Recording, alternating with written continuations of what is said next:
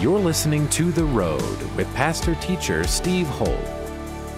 Garee, the historian, writes The Puritan man, leading his family, endeavored to make a church out of his family, laboring that those that were born in it might be born again to God through it. It was Jonathan Edwards who wrote, May every home be a little church. At The Road, our mission is to empower people to change the world. For more information on The Road, visit theroad.org. We hope you are encouraged by today's message from pastor teacher Steve Holt. Well, um, this is Thanksgiving week coming up. And for you that have been with me through the years, you know that from time to time I do two messages in a row one on the Puritans or the separatists, and then the next week I do it on the Puritans. But because Advent, the first week of Advent, the first Sunday of Advent is next Sunday, which comes early this year, I felt that I had to make a choice because I wanted to finish Nehemiah, which we finished last week, 10 weeks in Nehemiah. Um, to decide, okay, is it Puritans or Pilgrims? And I had done something, 4th of July, uh, before on the Pilgrims, and I felt like I wanted to do the message on the Puritans. So I'm giving you the second message as a first message, and it's the only message that you're going to get because we go into Thanksgiving and then we go into the Advent season. And by the way, Advent's going to be so fun here, you guys. We're going to have, it's going to look so different when you come on Sunday. It's going to be so kid friendly. We're going to have a kid sermon each week that takes the sermon that I'm giving and we bring it down to a kid's level. They're going to all come up here. So it's going to be really, really fun. Well, because it's Thanksgiving and because it's the year 2020, and we're in the unique position today of not knowing who the President of the United States is actually going to become. And because of all the controversy swirling around the voter count, I felt like we should open with Jeremiah 6 16. So, would you turn in your Bibles to Jeremiah 6 16? Now, I've done something I rarely do, but I did it this time. I didn't like any of the translations that were NIV, ESV, or NKJV and that would be the New International Version, New English Version, and New King James Version. So I combine them. Ah, because I like certain words that some used, and I like the other words that others use. So, whatever translation you're using, normally, I mean, 95% of the time, I'm using the New King James Version. I've actually, so you're like going to listen, and you're going to see some different words it's true to the text, it's just a different perspective, and I decided to make a composite in what I'm going to read. So follow along, and you'll see some words that probably aren't in your translation, but they mean the same thing in the uh, Hebrew. Stand at the crossroads and look, and ask for the old paths where the good way is, and walk in it. Then you will find rest for your souls. But they said, We will not walk in it. I have set up watchmen over you, saying, Listen to the sound of the trumpet. Now, what I'm doing today is I'm your trumpet. Okay? I am your watchman as your pastor. I am your trumpet call. And, and what I'm doing today is taking you back to the old past, to the ancient ways that I happen to believe are super important because America is exceptional and America is unique. And what makes us exceptional and unique is not that we're good at everything or that we're perfect. Do not get that impression at all. But rather, we're a nation that actually was given a vision. No other nation of the world.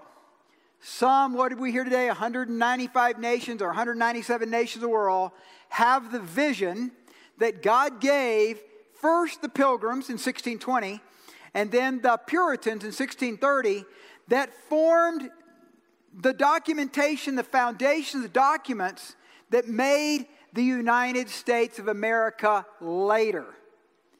So we're unique that we've been given a vision. And because we've been given a vision, I feel like it's our duty as a church to remind us from time to time what that vision is. And I want to talk about the Puritans today. It's the Puritans that gave us the original vision of the founding of America as a city on a hill. It was the Puritans that gave us the source documents for the Declaration of Independence. It was the Puritans that gave us the Protestant work ethic. It was the Puritans that gave us the Christian home. It was the Puritans that gave us integrity in the workplace. But who were the Puritans? The modern stereotype of the Puritans is one of being blue nosed killjoys in tall black hats a somber, sin obsessed, witch hunting bigots, which one modern author writes, quote, whose main occupation was to prevent each other from having fun and whose sole virtue lay in their furniture. Such books as The Scarlet Letter and Arthur Miller's play about the Salem witch trials called The Crucible carried an image of the Puritans as a people preoccupied with sin and guilt. Now, men and women, there's no doubt that the Puritans took sin seriously. That they believed because they were because they were founding a new nation, because they were founding what they called a new plantation in quote New England, the New England, that they were acutely aware of the admonition that we actually covered last week of Deuteronomy 28 that if they chose to obey God, they would be blessed, and if they chose to disobey God, they would be cursed. It was this close to them, the reality of blessing or cursing. And so they took sin seriously. But Puritan as a name was mud from the start. Coined in the early 1560s in England, it was always a satirical smear implying peevishness, censorship, conceit, and a measure of hypocrisy. But to understand the Puritans, you have to understand the Church of England in the 15 and 1600s. The Church of England was smothered in tradition, was smothered in a government paid pastorship, by which it was more important that you got your paycheck than that the people had a heart check. And so, as, as the traditions began to outweigh the Bible in the Church of England, there was this group of people, this group of men and women who believed that a spiritual movement, a kingdom revolution, a revival, though they didn't use the word revival, they used the word reformation, could happen from within the church. It was based on the teachings of Tyndale and reforming Biblicism, John Bradford's piety of the heart, John Knox's zeal for God's honor in the national churches, John Hooper's passion for pastoral competence, Richard Baxter's commitment to a godly pastorate and practical Bible teaching.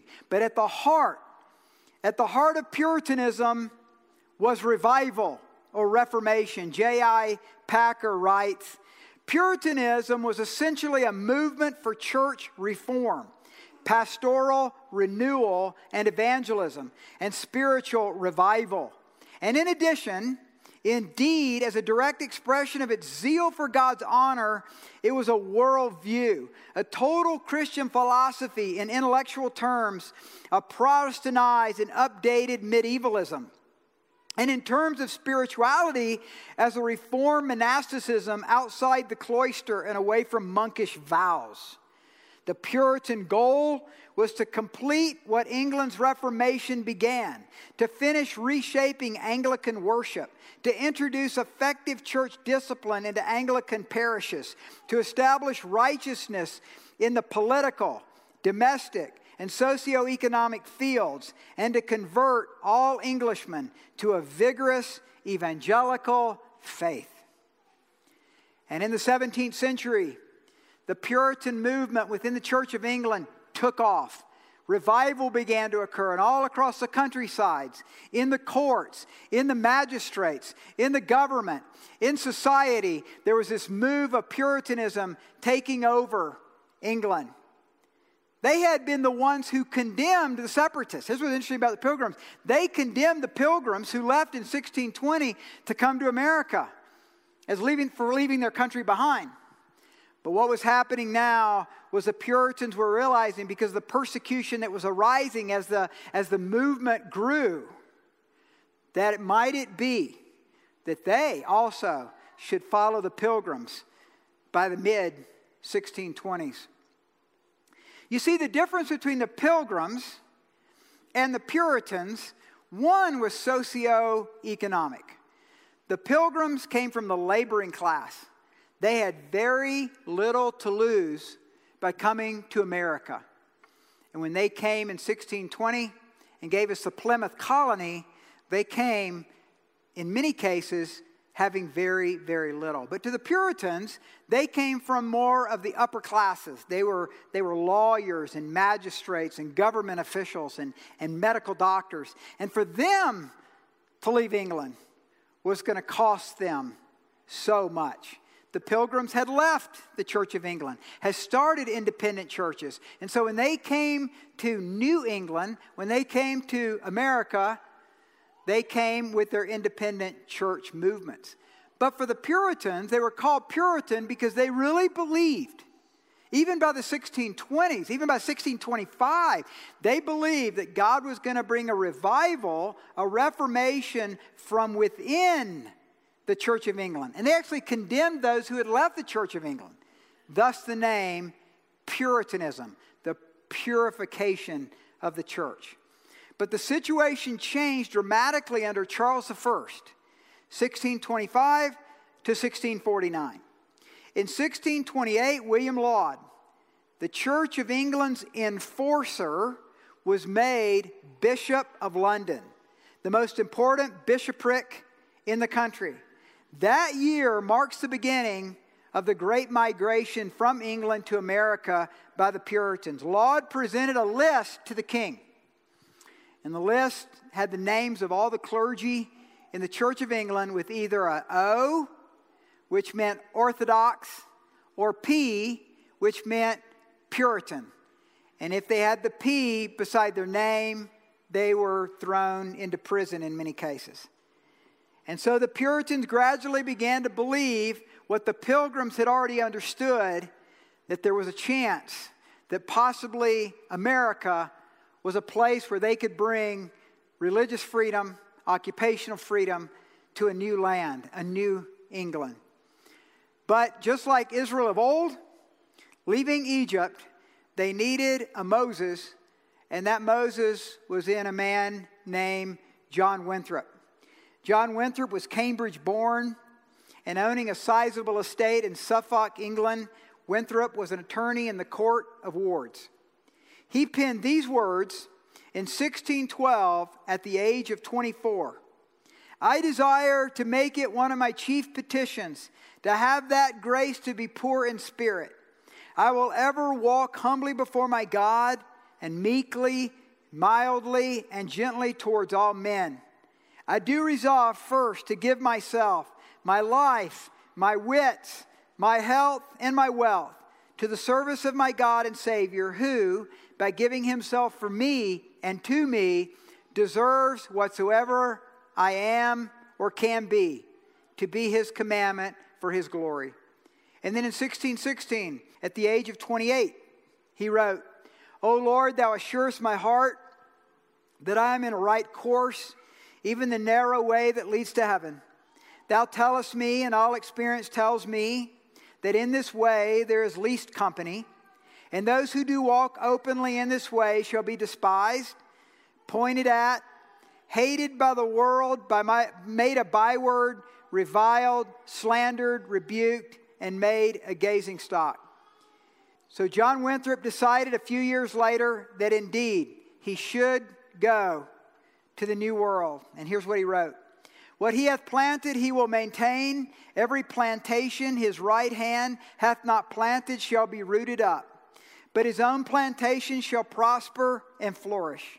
When he promiseth peace and safety, what enemy shall be able to make the promise of God of no effect? Neglect not walls and bulwarks and fortifications for your own defense, but ever the name of the Lord be your strong tower, and the word of his promise, the rock of your refuge.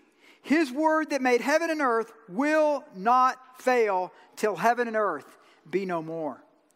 And so in 1630, he and a group of Puritans entered the Arbella, 72 days on sea. They came to Salem, Salem, Massachusetts. And they were shocked at what they found.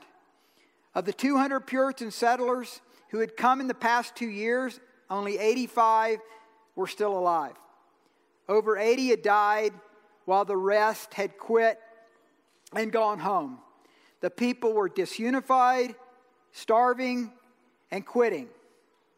And Winthrop, not unlike William Bradford, as the pilgrims came into harbor, where, still in the ocean before they set foot, he wrote that famous document called the Mayflower Compact. In this case, John Winthrop wrote these words, now known as a model for Christian charity. A model for Christian charity.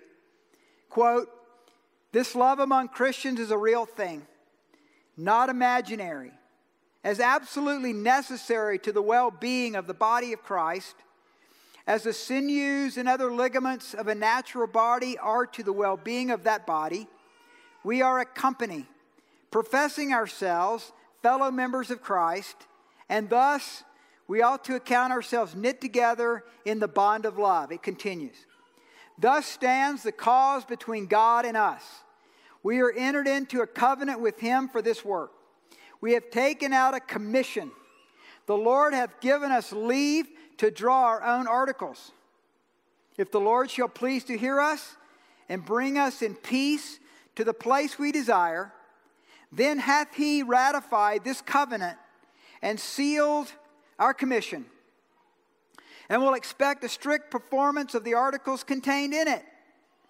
But if we shall neglect the observance of these articles, the Lord will surely break out in wrath against us. You understand? You see how they could understand blessing and cursing. They could understand that, that obedience put you in the fear of God of blessing. Disobedience puts you under the curse of God and a lack of blessing. He continues, and this is the and this is the thesis. He moves into the thesis of his, his message. Now, the only way to avoid this shipwreck and to provide for our posterity is to follow the counsel of Micah, to do justly, to love mercy, to walk humbly with our God. For this end, we must be knit together in this work as one man. We must delight in each other, make one another's condition our own, rejoice together, mourn together, labor and suffer together always having before our eyes our commission and community in the work. As members of the same body, so shall we keep the unity of the Spirit in the bond of peace. We shall find that the God of Israel is among us. When then of us shall be able to resist a thousand of our enemies, when he shall make us a praise and a glory, that men of succeeding plantations shall say, The Lord make it like that of New England. For we must consider that we shall be as a city upon a hill. And so Winthrop went to work, and that faltering community began to grow. One writer explained it this way Without a doubt, a miracle took place upon Winthrop's arrival a nearly dead colony was resurrected. And from all reports, God's single instrument in this resurrection was John Winthrop.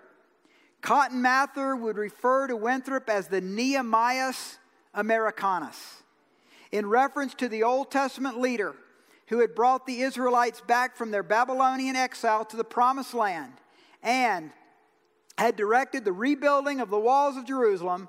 But more important, Nehemiah had inspired them to resume their covenant with God. Another 17th century report quoted by modern Yale historian Edmund Morgan. So soon as Mr. Winthrop was landed, perceiving what misery was like to ensue through their idleness, he presently fell to work with his own hands and thereby so encouraged the rest that there was not an idle person then to be found in the whole plantation. And whereas the Indians said that these newcomers would certainly return as fast as they came, now they admired to see in what short time they had housed themselves and planted sufficient corn for their subsistence. And so, men and women, as the 1630s arrived, Puritan communities began to flourish all over the northeastern part of the United States in what then became known as the Great Migration, where over 20,000 Puritans came. So, what can be learned? What are the lessons that we can learn from the Puritans for our own lives and maybe for the first time, because several people mentioned it was the first time after the first service, that they had heard, oh, that's where that came from. That's why we do that. So I want to give you six. There's, man, I could give you like 20, but I'll give you six thoughts, six principles that I see that come from the Puritans. Number one, the Puritans passionately believed that America could be a city on a hill. The Puritans passionately believed that America would be or could be a city on a hill for all other nations. They desired to found a land where all citizens could freely worship, freely raise their family, and freely pursue an occupation without undue governmental restrictions. Quoting Jesus in Matthew 5:14, John Winthrop wrote these words that I've just quoted earlier. We shall find that the God of Israel is among us. Lord, make it like that of New England, for we must consider that we shall be a city upon a hill. Ronald Reagan in the 1970s placed that line, a city on a hill, from this sermon by John Winthrop at the center of his political career. Tracing the story of America from John Winthrop forward, Reagan built a powerful articulation of American exceptionalism. The idea, as he explained it, was, and I quote, that, where, that there was some divine plan that placed this great continent between two oceans to be sought out by those who are possessed of an abiding love of freedom and a special kind of courage. It was because of that strong belief in Creator God and the principles of freedom found in the Bible that the framers of the Declaration of Independence in 1776 wrote one of the great sentences in all of the history of nations. We hold these truths to be self evident that all men are created equal, that they're endowed by their Creator with certain unalienable rights, that among those are life, liberty, and the pursuit of happiness. Men and women, I believe that God has made this nation great because this nation is good. And we are good because there's something within us that still holds to that vision. There's still enough people. It may not even be the majority, but there's enough people that still believe it's true that God set this nation to be a city on a hill, that the kingdom of God might be here as best as we can, with all the broken parts to it and all the misaligned principles that we all as sinners struggle with, that it's still the greatest nation on the face of the earth.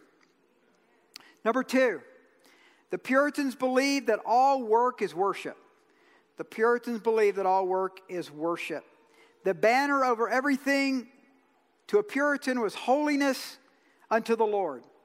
They really believed Matthew 22, 35 through 40, that the greatest commandment is to love God with all of your heart, soul, mind, and strength, and your neighbor as yourself. That when a nation is built with that kind of a conviction, it matters not what you're doing seven days a week. Whether you're worshiping on Sunday morning with a host of other believers in a church, or whether you're making furniture, working as a lawyer, a doctor, or a mechanic, it's all worship. You bring your worship to work. The Puritans strongly believed that everyone was a missionary at whatever they chose to do during the week. This integration of life, liberty, and worship has been termed integrity, which means wholeness, which means that your private life and your public life are consistent. They're the same. It's called integrity. Puritan craftsmen were considered the best craftsmen in the world. Puritan lawyers were known to be the most prepared and the most articulate in the courtroom. Number three, number three, the Puritans believed in the centrality of the Bible. The Puritans believed in the centrality of the Bible. Because of their experience, you guys, with what had happened in the Church of England, and it's still a struggle with the Anglican Church in America where the Bible is not central. It hasn't been central for hundreds of years. But they had personally experienced it. They knew that the only way that worship would continue in spirit and in truth was that the Bible was at the center of all worship and teaching. Their verse that was the most prominent in these early years in the 1630s and 40s was Deuteronomy 30, 14 through 16. But the word is very near you, in your mouth and in your heart, that you may do it. See, I have set before you today life and good, death and evil. In that I command you today to love the Lord your God and to walk in his ways and to keep his commandments, his statutes, and his judgments, that you may live and multiply, and the Lord your God will bless you in the land you go in to possess. All Puritan magistrates in the early colonies used the Bible for law and justice matters. Puritans were known for meditation, and it's, it's, it's sad to see how many today think of the word meditation, they hear meditation, they think New Age. Nothing could be so further from the truth from a Puritan. If we could somehow take a Puritan from the 1630s and drop them into 2020, they would say that the most important thing you can do is meditate in God's Word. And they base that on Psalm 119 and Psalm 1. That, that God's delight is in a man or a woman who meditates in God's Word. Puritans were, were deep, passionate meditators of men who drank deeply from God's word and preached deeply from God's word. Oliver Cromwell, a Puritan, would go into battle. Before he went into battle, he, he prayed deep, deep prayers, deep love of God. Number four, number four, the Puritans gave us a passion for effective action. The Puritan gave us, the Puritans gave us a passion for effective action. The Puritans were not dreamy idealists.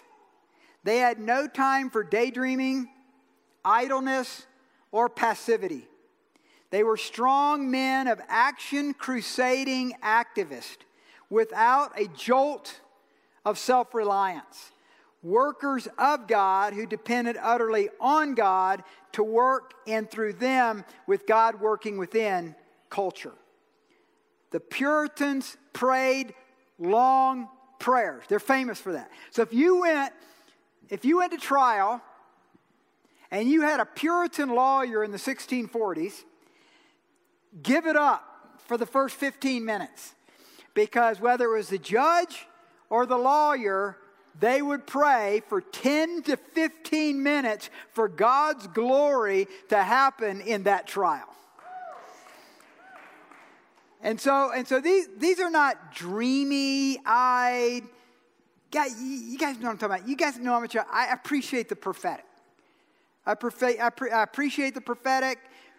I've been led by the prophetic, visions and dreams, and that planted this church and other stuff that we've done in the past was because of God leading us in the prophetic. But within the prophetic, let's be honest.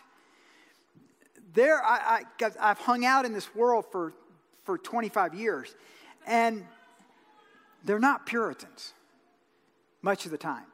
They can tend to be a little bit like out there somewhere. I don't even know what they're talking about half the time. You know, and I'm like, dude, c- come on, come on, bring it down. This is where I live. You know, uh, I, I, I gotta, you know, invest my money and I have a church to lead. Okay, that's great about whatever you're talking about. That would not be a Puritan. Puritans were hardworking and men and women of effective action. Number five, the Puritans gave us a stable family life. They gave us, fifthly, a stable family life. How many of you either have or you're aware of the family Bible? Anybody have or are you familiar with family? Okay, I nearly brought ours today. I have in my office, not the one here, but the one at home. When you walk in my office, there is the family Bible that's been in, in Liz's family actually for generations and it's, uh, it's about, if we, if we close it, it's about that thick. And that would have been customary with every Puritan family, that there would be a family Bible. And here's why because they believed in what is called, how many have heard the term family altar?